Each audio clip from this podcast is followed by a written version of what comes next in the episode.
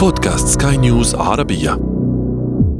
أهلا بكم إلى هذا أنا الذي يسلط الضوء على شخصيات تركت بصماتها عبر التاريخ. يأتيكم عبر منصة سكاي نيوز عربية على Apple، Google و Spotify معي أنا آمال شاب. هذا أنا هذا أنا قرية البروي الجليل فلسطين. إننا في عام 1941 في بيت درويش يولد محمود. لست سنوات يعيش الطفل الصغير في كنف أسرته وبين أحضان الأرض ورائحة التراب.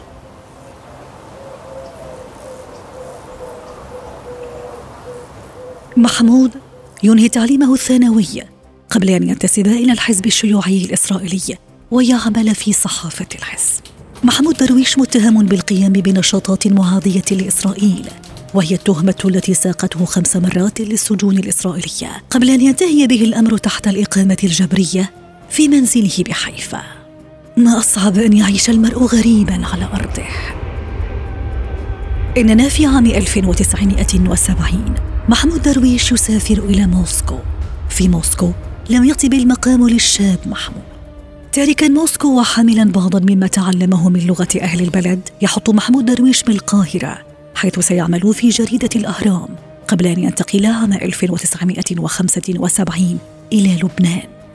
لقد شكلت بيروت في هذه الحقبة ورشة أفكار ومختبر لتيارات أدبية وفكرية وسياسية متصارعة ومتعايشة لمحمود درويش ولغيره من المثقفين. إنه يكتب ما عده أجمل ديوان كتبه. تلك صورتها وهذا انتحار العاشق. لقد بيع من دواوين درويش أكثر من مليون نسخة قبل أن يؤسس مجلة الكرم. الحرب الأهلية في لبنان في قمة جنونها. تاركا بيروت محمود درويش يتنقل بين سوريا وقبرص وتونس وعمان وباريس. لقد حرضت باريس محمود درويش على الشعر والإبداع. لقد فرغ من كتابة أهم دواوينه كديوان ورد أقل. ولماذا تركت الحصان وحيدا؟ على هذه الأرض ما يستحق الحياة. تردد إبريل. رائحة الخبز في الفجر. تعويذة امرأة. للرجال. أدمن محمود درويش التفوق على نفسه. إنه يريد فنا متطورا يخاطب الأغوار العميقة في النفوس ويبقى أثرها في الوجدان كما بقي حب ريتا في وجدانه. ريتا الفتاة الإسرائيلية التي قيل إنه جمعه بها الغرام وفرقته عنها البندقية درويش العاشق السيء الحظ خاض تجارب عاطفية نسائية عدة وتجربتي زواج فاشلتين قبل أن يضرب عن الزواج. محمود درويش لاعب النرد مدمن القهوة المحب للمنسف عاشق للموسيقى الكلاسيكية التي غالبا ما يسمعها عندما يداعب قلمه أوراقه البيضاء العذراء. إنه يحرص كل صباح على حلاقة ذقنه وارتداء بتلته وانتعال حذائه قبل أن يجلس خلف الطاولة ينتظر إلهام الكتابة. قسم النقاد مراحل شعر درويش إلى ثلاث مراحل.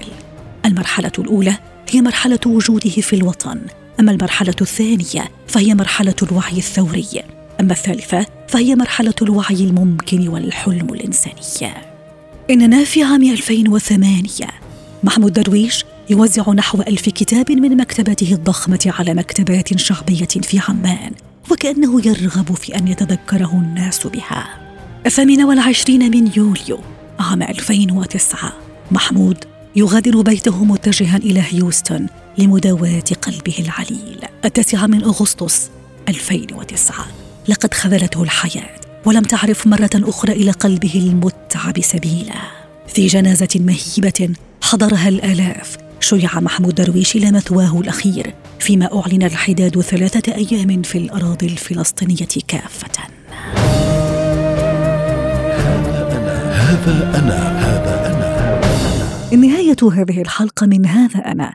استمعتم إليها عبر منصة سكاي نيوز عربية على Apple، Google و Spotify. ولنا لقاء.